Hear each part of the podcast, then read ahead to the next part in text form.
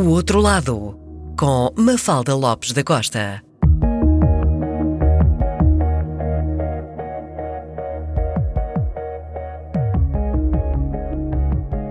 Designer, ilustrador, professor e consultor de design, frequentou a Escola Superior de Belas Artes de Lisboa e fundou o ateliê Henrique Caiate.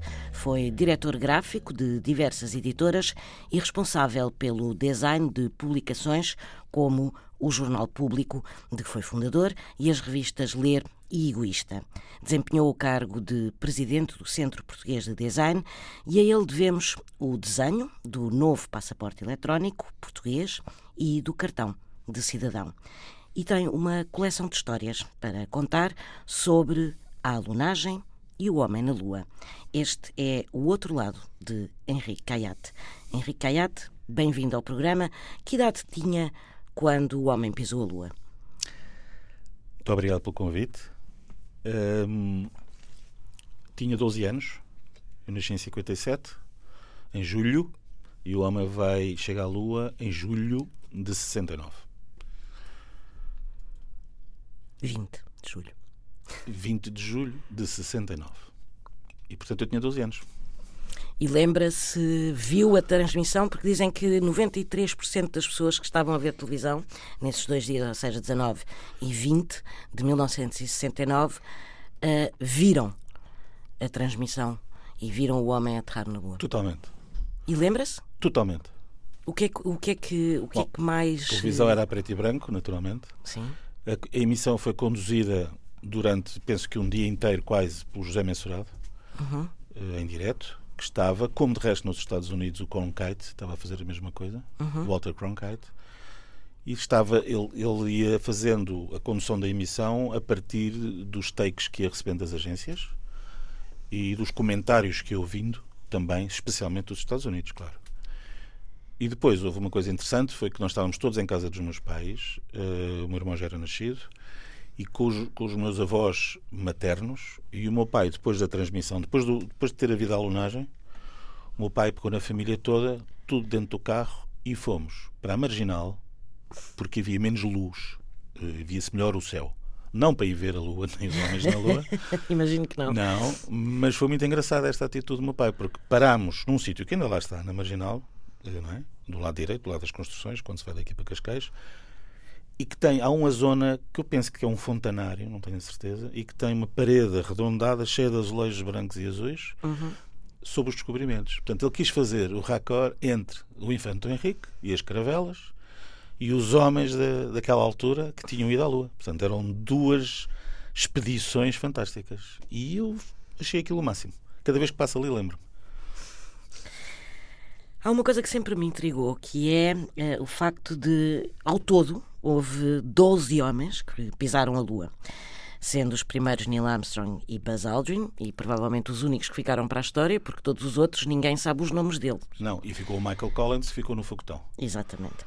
Mas que foram seguidos por Charles Conrad e Alan Bean, em novembro desse mesmo ano, na missão Apollo 12, Alan Shepard e Edgar Mitchell, na Apollo 14, e já vamos falar da Apollo 13, e em fevereiro de 71, David Scott e James Irwin, Apollo 15, em agosto de 71, e John Young e Charles Duke, na Apollo 16, em abril de 72, que foram os últimos dois homens a pisar a Lua. Há uma uh, estatística interessante nisto, é que os primeiros homens na Lua ficaram duas horas e meia e os últimos ficaram 22 horas e 2 minutos.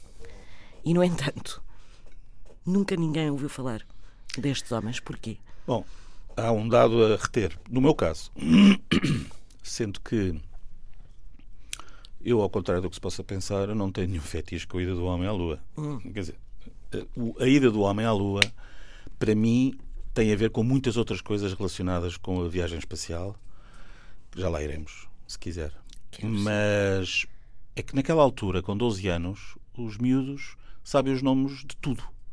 Portanto, eu sabia os nomes dos jogadores de futebol, dos corredores de Fórmula 1 e dos astronautas. Eu conseguia recitar à época os nomes desses astronautas todos. E Conseguia? Os... Sim, hoje não. Hoje não, claro. E os, o, e os nomes das expedições do, do, do, programa Apolo. Portanto, No caso da Apollo 11, obviamente, os nomes ficam retidos. Michael Collins, que ficou na, na órbita da Lua, ainda por cima com o mesmo nome do herói pela independência Sim. na Irlanda, que de resto foi feito um filme muito interessante com o Liam Neeson. E depois o Aldrin e o Armstrong, por razões diferentes, que alunam. Portanto, vão no, vão no, no Eagle, que é o módulo espacial que descola do foguetão e que aluna. E aquilo foi extraordinário. Ainda por cima, com, à medida que os anos iam passando e com a informação e com o conhecimento que eu ia tendo, eh, a massa de informação a que eu tive acesso, eu e todas as pessoas, e recentemente, nos últimos 20 anos ou 30, pela internet, naturalmente, deram aqui um lado extraordinário de fascínio. Fascínio, continua a ter esse fascínio. Completamente. Há aqui uma. Há pessoas que não acreditam que o homem foi à Lua. É verdade. Certo. É verdade. E há, e há muitas teorias da conspiração. Já lá iremos também, se iremos, quiser. Já lá iremos. Há várias versões da frase do Armstrong. E eu gostava de lhe perguntar se por acaso vou-lhe dar três hipóteses se consegue acertar na frase verdadeira do Armstrong. A primeira é: Este é um pequeno passo para o homem, um passo gigante para a humanidade.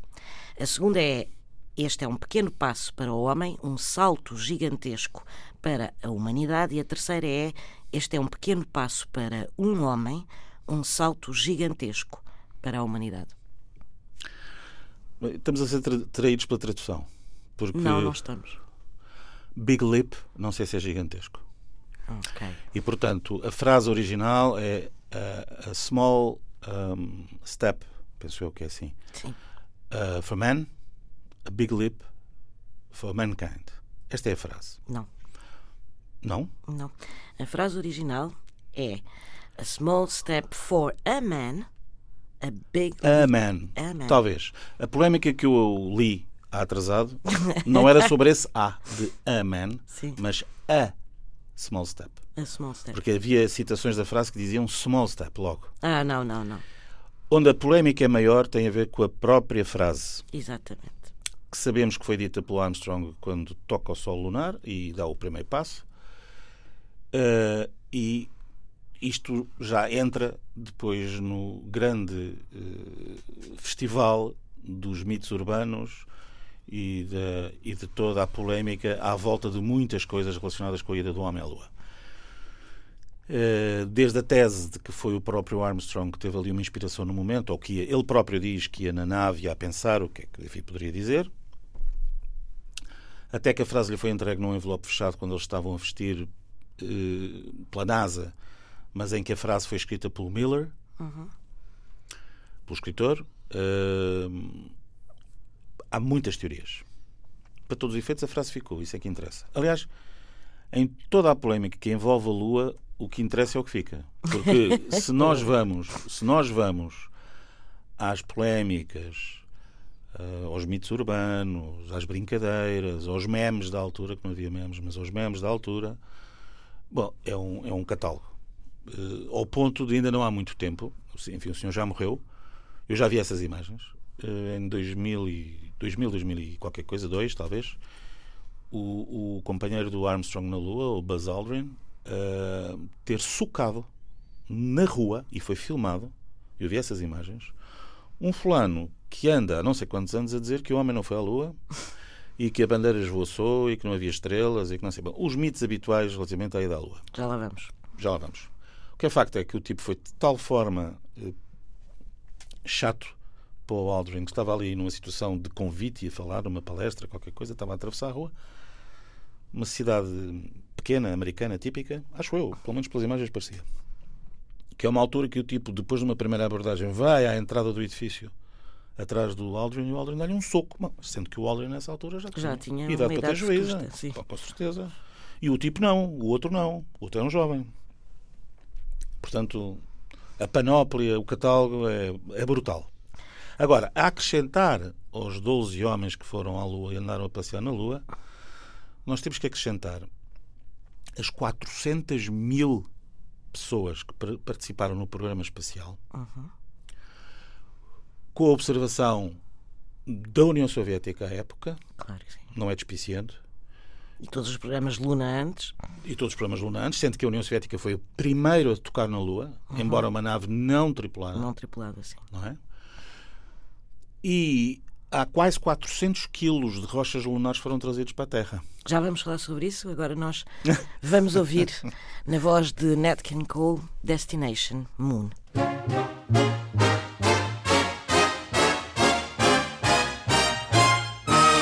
Come and take a trip in my rocket ship. We'll have a lovely afternoon.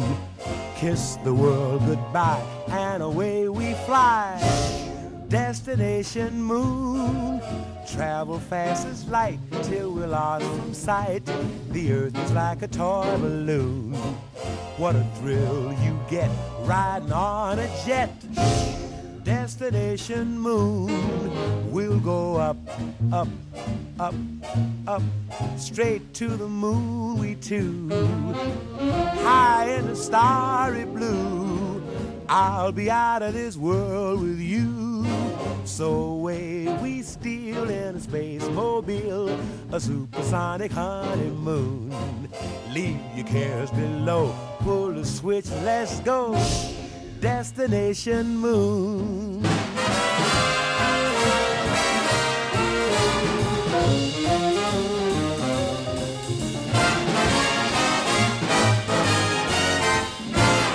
Destination moon.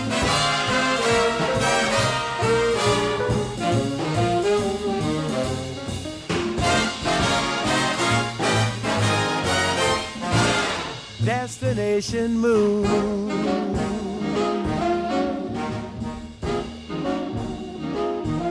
There once was a time when the colorful thing to do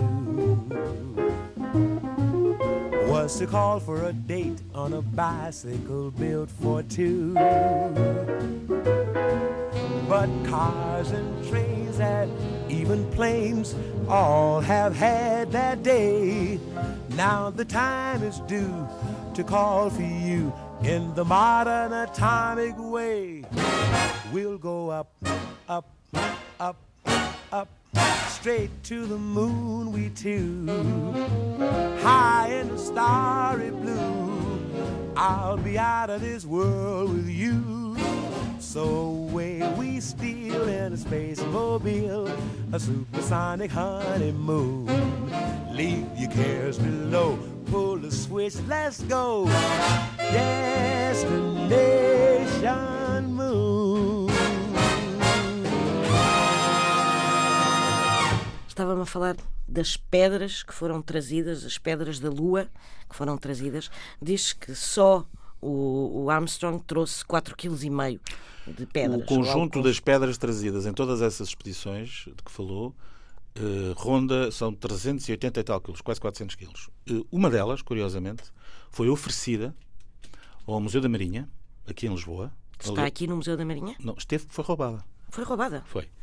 Eh, no Museu da Marinha tem lá uma vitrine, ou tinha, eu vi esse letreiro, em que tinha, foi, posto um, foi posto uma placa, um papel, a dizer aqui estava a rocha que nos foi oferecida, ou que foi oferecida a Portugal pela NASA ou pelos Estados Unidos, enfim, não sei, e que foi roubada. E portanto não está lá nada. Também há outra teoria, mas essa já, já, Vamos deixar a teoria da conspiração para um pouco mais adiante. Há uma outra frase muito engraçada, que é a frase Houston, we had a problem, uhum. que é uma frase que surge quando a Apollo 13 começa a ter problemas, ou seja, é. Uh, no fundo, é, seria a terceira missão a pousar na Lua, mas houve uma explosão num dos tanques de oxigênio que afetou uh, a nave durante o voo e a tripulação foi forçada a orbitar a Lua e a retornar à Terra sem pousar. Esta frase. Essa é uma das versões, cuidado. Há outra versão sobre a Apollo 13. Ah, qual é a outra versão sobre a Apollo 13? A outra versão sobre a Apollo 13 é que houve precipitação de um dos astronautas numa manobra ah. que provocou, por decisão da NASA, a partir da Terra, provocou a ordem depois deles dizerem Houston, we have a problem, ou we have a situation here, acho que a frase é uma destas duas, e que dão ordem para eles voltar. E, portanto, a, a, a, a expedição ficou a Apolo 13, naturalmente, mas não conseguiu cumprir os objetivos que pretendia. Aliás, na Apolo 11, ao contrário daquilo que era expectável, houve uma parte de manobra manual antes da alunagem, uhum. que o grande drama era a velocidade de descida do, do, do módulo lunar, a quantidade de depósito que eles tinham, porque se eles cedessem o tempo entre o foguetão e chegar à Lua, quando o módulo se destaca e vem para depois alunar, isso tinha, estava tudo temporizado, porque senão eles corriam o risco de voltar a entrar no módulo lunar, darem a ignição ao módulo para voltar a subir e acoplar cá em cima ao, ao Michael Collins, que andava na, numa órbita eh, geoestacionária, e, e, não conseguiriam fazer isso e eles ficavam lá. Okay. E o Collins voltava sozinho. Esse, esse era o grande drama. Como houve a primeira vez para a NASA, não para os soviéticos, mas para a NASA, de que o Michael Collins há uma altura que está no lado escuro da Lua, da Lua e não há comunicações. Sim. E, portanto, nesse momento, esses dois momentos são dois momentos, dois ou três momentos críticos, para além da entrada depois na, na atmosfera, que é a possibilidade de se perder o, a missão, de eles não conseguirem fazer, por razões diferentes, para todos os efeitos. Não conhecia essa, essa versão. Gostava de lhe perguntar também, uh, em termos porque diz-se que uh, a ida à Lua fez também com que muito daquilo que era a, a, a concepção, se quisermos, a imagética uh, do século XX uh, fosse altamente influenciada por esta ida à Lua. O que, é que do ponto de vista de design, por exemplo, o que é que pode ter acontecido aqui? Eu aí acho que não é a ida à Lua, curiosamente aí acho que é o filme do Kubrick, o 2001, Odisseia no Espaço. Hum. Porque uh, sabe-se, embora haja também aí muito mito urbano, que houve conexão também no plano do design e no plano plástico e de alguma forma da filosofia de estar dentro de uma nave espacial, de como Sim. é que as pessoas se mexem, como é que se vestem, todo o aparato tecnológico que está dentro do habitáculo, enfim. Convém não esquecer que o, o filme do Kubrick, o 2001 Odisseia no Espaço, para além de achar que o Kubrick é um dos maiores realizadores de sempre, em todas as vertentes, e deixou um filme por fazer sobre o Napoleão. Uhum. Tudo organizado em caixas. Provavelmente outro realizador pegará nisso. O Spielberg pegou no, no Inteligência Artificial? O Spielberg pegou na Inteligência Artificial e há quem, há quem fale que vai, o, o argumento do Napoleão, que estava todo anotado pelo Kubrick, até ao mais ínfimo detalhe, poderá vir a ser levado, a, enfim, à, à tela. À tela o Kubrick uh, dá de facto um salto brutal uh, na história do cinema com o 2001 Odisseia no Espaço. E, e nem sequer temos grandes efeitos especiais. Uh, basta lembrarmos que o computador, uhum. que era uma, um objeto que hoje nos rodeia em todo lado, Sim. a começar pelo telemóvel ou pelo e relógio. E também fala hoje em dia. E também falam, não, e chamava-se HAL, sim, sim. que são as letras imediatamente antes de IBM. Exato. H antes do I, o A antes do B e o L antes do M. Uhum. O computador chamava-se HAL, falava com o astronauta, mas era IBM. Era IBM. Claro. E, portanto, a, a, própria roupa dos astronautas influencia decisivamente a NASA. Basta olhar para a maneira como os soviéticos se vestiam, como é que eram os fatos dos astronautas. Também aí há um mito urbano muito interessante, porque o fato dos astronautas soviéticos, isto aqui é design, que o fato dos astronautas soviéticos era desenhado de maneira diferente dos americanos, que permitiam, uh, ainda em terra, baixar as calças. Okay. E conta-se que no cosmódromo de Baikonur, onde é o, o, o, é o Cape Canaveral dos soviéticos, e que agora pertence ao Cazaquistão, mas continua a haver um acordo com a Rússia, porque aquilo antigamente era território da União Soviética e agora são países independentes, que terá havido, isto é mito urbano e eu gosto muito de mitos urbanos. não, a, a, a, sério. Não me interessa nada se é verdade ou não. A mim basta uma história. Claro. Claro. A, a, verdade é para os jornalistas e para outras disciplinas. Eu, a verdade é claro que é importante, com certeza, mas que havia um astronauta soviético que ia para a nave Soyuz e que de repente dá-lhe muita vontade de fazer xixi. E que arreia as calças e faz xixi contra um pneu do transporte da Soyuz, que são aqueles mega caminhões sim, sim, sim. que andam muito devagarinho e que vão levando a nave em cima. E ele fez xixi no pneu do, nave, puxa as calças para cima, lá vai ele a vida dele. Consta que todos os sucessores dele que foram para o programa Soyuz paravam por fetiche, por, eh, por eh, não sei, por qualquer razão, paravam e faziam um xixi no, na roda do coisa. Dava-lhes sorte. Mas isto é mito urbano, eu não acredito que isto tenha acontecido. Pois, provavelmente. Não acredito, não acredito. Provavelmente não. Portanto, relativamente à frase, voltando à frase, eh, durante muito tempo eu acreditei que pudesse ter sido a frase do Miller. Fazia sentido. Eh, porque A eu- frase é Houston, we, we had a problem. Não, não, não. A do Small Step Ah, o- ok, sim. Não a do Houston, we have a problem or we have a situation. Essa não. E o Apollo 13 tem esse problema e, aliás, de alguma forma, o próprio astronauta que se terá precipitado da tripulação sofreu muito com isso a vida inteira, porque sempre achou que a opinião pública e a NASA e os cientistas e toda aquela gente, que é um batalhão de gente, 400 mil para a Apollo 11, em várias latitudes, porque a gente tem postos de radar na NASA, em Cape Canaveral, enfim, em todo o lado. Eh, ali em Pasadena, onde está a central de comando, e onde hoje está o Museu da NASA, eu já lá estive e, e vi, e vi as coisas lá. Porque assim, o, o que é, o que é fascinante na ida do homem à Lua em todo o programa espacial, que é os primeiros passos, porque dentro de alguns anos nós vamos olhar para trás e vamos comparar um catamarã com uma, com uma caravela dos portugueses que foram para a Índia, é que eh, foi a primeira vez. E o facto de ser a primeira vez, há uma data de soluções técnicas, de desenho, de comportamento do corpo, eh, de crença, de superstição, de tudo isso que é testado pela primeira vez. E que, aliás, se diz que a Apolo 13 sofreu dessa superstição. Pronto. Acontece que há um, um dos maiores designers que eu admiro, morreu há muitos anos, francês de origem, e que depois foi para os Estados Unidos, fez a Primeira Guerra pelo exército francês, depois foi para os Estados Unidos e naturalizou-se, chamado Raymond Louis, que eu farto-me citar aos meus alunos e permanentemente, porque de facto há ali um manancial de coisas que são completamente diferentes.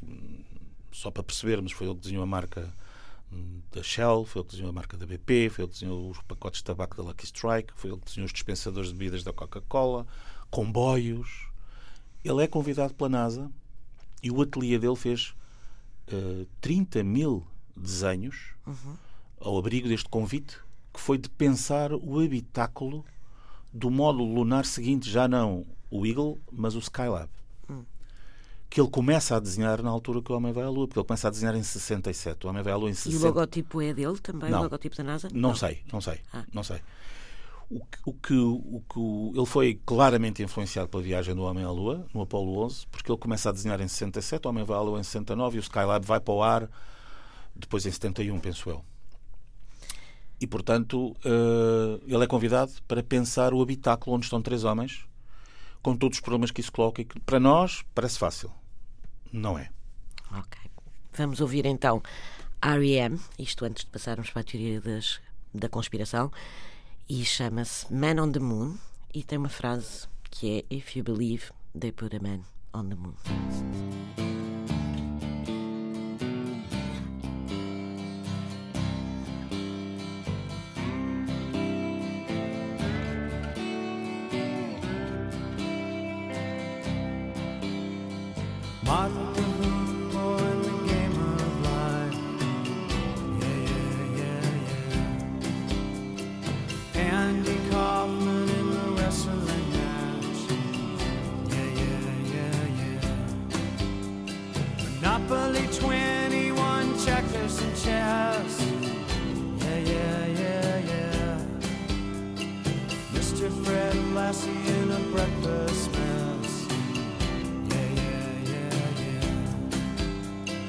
Let's play Twister, let's play Risk. Yeah, yeah, yeah. I'll see you in heaven if you make the list. Yeah, yeah, yeah, yeah. Now, Andy, did you hear about this one?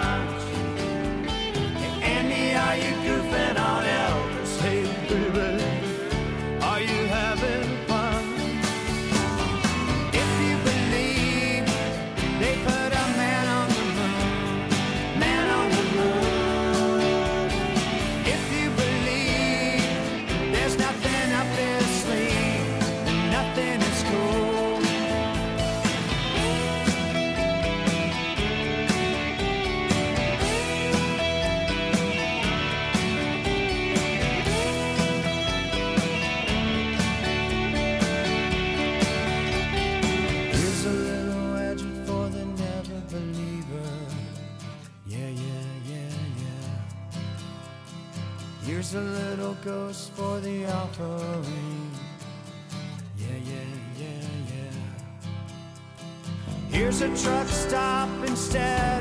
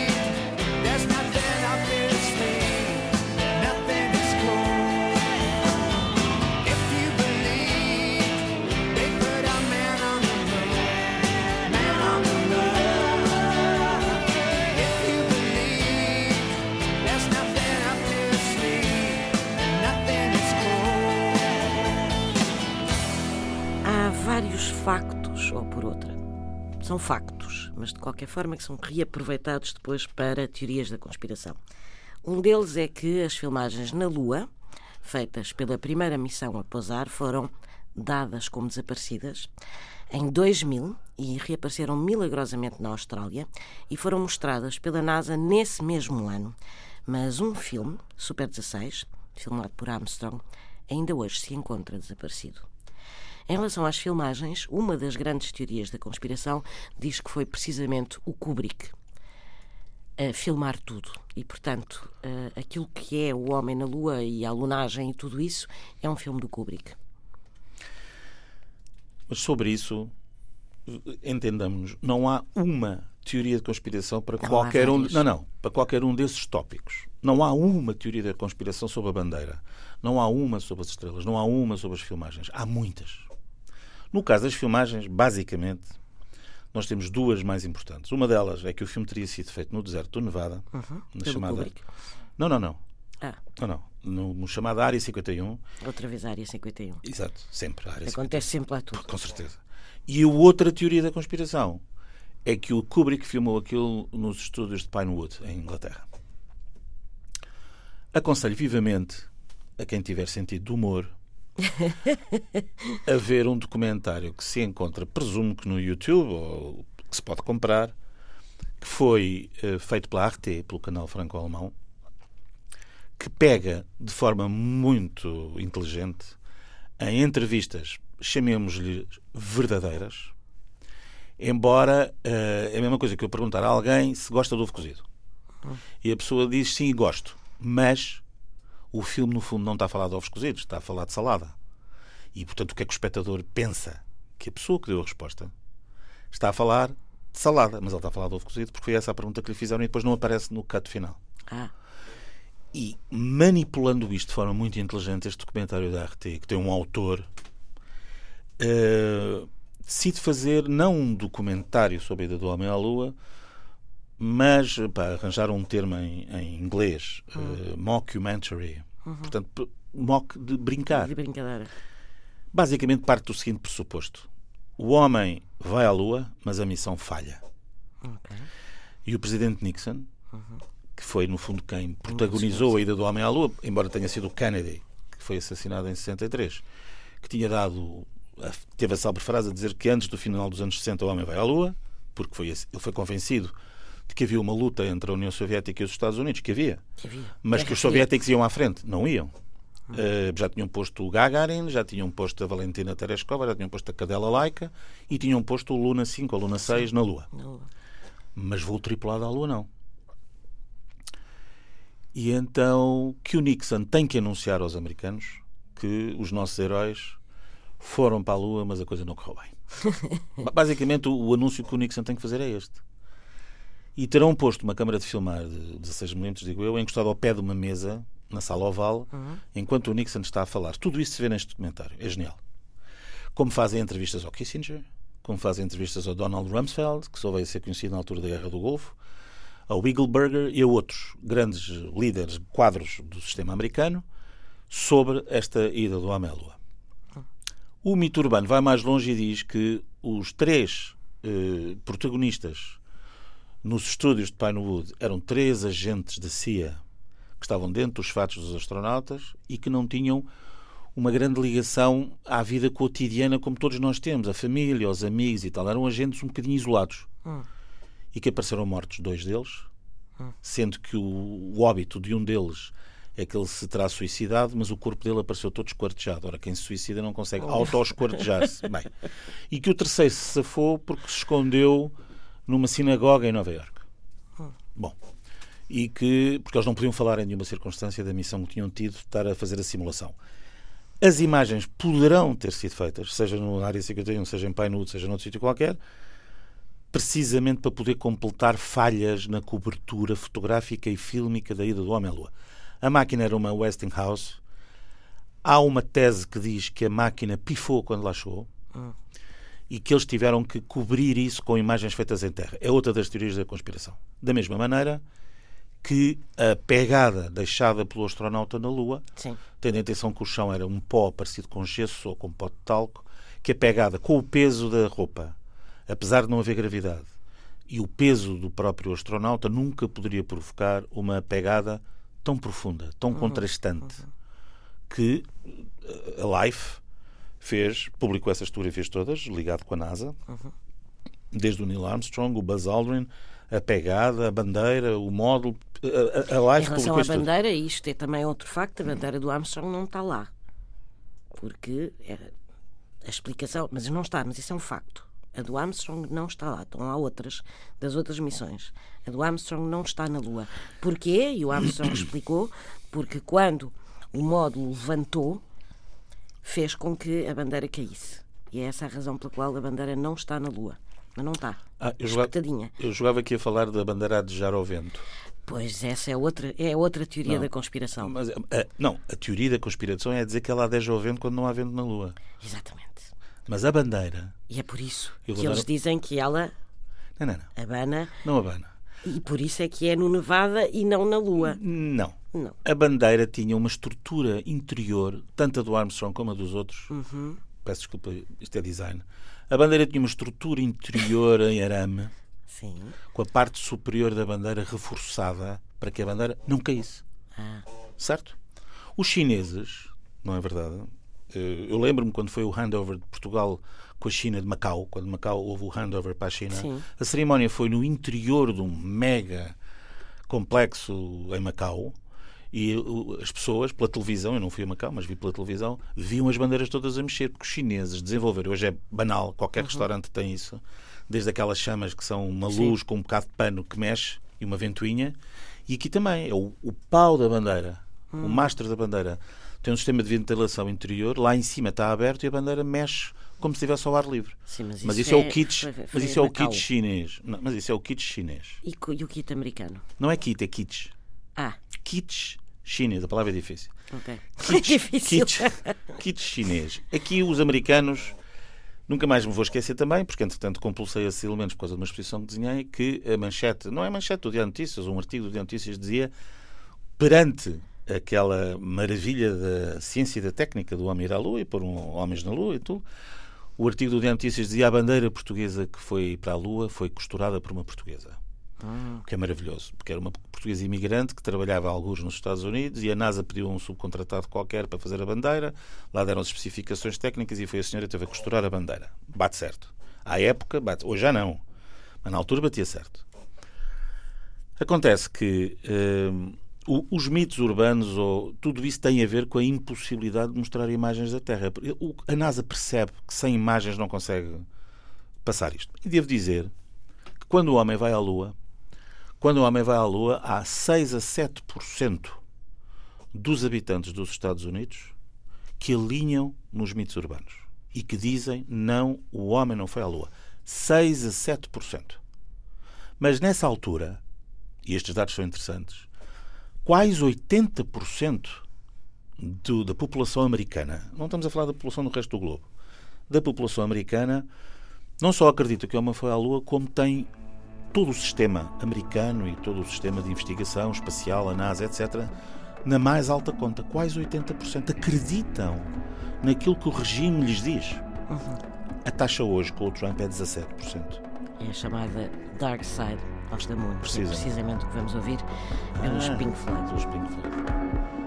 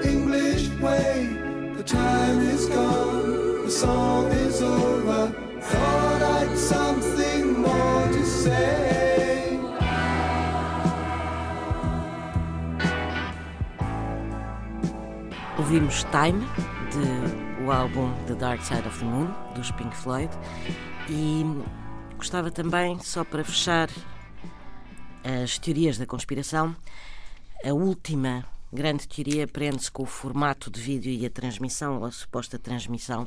Será que na altura havia meios para fazer um direto, etc. Enfim. Mas é sobretudo a questão do formato de vídeo da câmara usada na Lua ser incompatível com os padrões de transmissão então usados em televisão, ou seja, NTSC, PAL e SECAM, e as filmagens precisarem de ser convertidas antes de poderem ser exibidas nas redes de televisão aberta.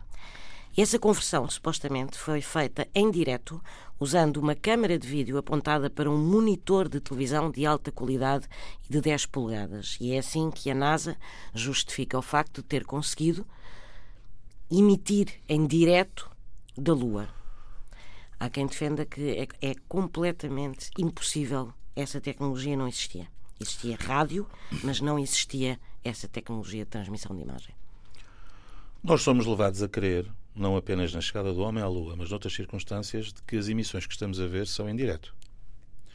Muitas vezes, por Não razões sempre, sempre políticas, Claro que sim. há um delay, usando o termo inglês, eu não gosto muito de usar estrangeirismos, mas há um delay entre a tomada de imagem e a transmissão dessa imagem. Para o espectador que está em casa, receber aquelas imagens com 5 ou 10 minutos de atraso ou com uns segundos de atraso não complica particularmente a vida. Há de resto um caso que é uma das maiores falsificações, essa sim, provada. Eh, escrevi de resto um texto sobre isso, sobre aquilo que eh, terá sido a fotografia mais cara do mundo. Quando o presidente Bush Filho aterra, não aos comandos, mas na parte de trás de um caça, qual Top Gun, fardado como o Tom Cruise no Top Gun, capacete, roupa de piloto, etc., saem do caça e são fotografados, ele, o piloto e os companheiros da esquadrilha que acabaram de aterrar no Carrier, eh, penso que é Abraham Lincoln, que estava estacionado no Golfo do México, e são fotografados para a posteridade porque o Bush, no fundo, preparava-se, daí uns minutos, coisa que aconteceu, em anunciar o fim da Guerra do Golfo. E, portanto, é a célebre frase do Mission Accomplished. O Bush entra na torre do porta-aviões, muda de fato, mete um fato escuro, camisa branca, gravata e tal, volta novamente à placa do, do- do porta-aviões e estava montado um, um palco e estava montada uma bancada. E nessa bancada tinha havido muito cuidado em eh, escolher paritariamente homens e mulheres, pessoas de diversas etnias e dos vários ramos das Forças Armadas, Força Aérea, Marinha, Exército, etc.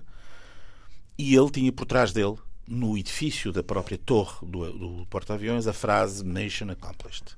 O objetivo, eles tinham feito os cálculos, era que quando ele subisse ao palco e começasse a falar, o porta-aviões ia quieto, mas ia rodar para apanhar aquilo que se costuma chamar nos Estados Unidos a Golden Hour. Portanto, a hora dourada.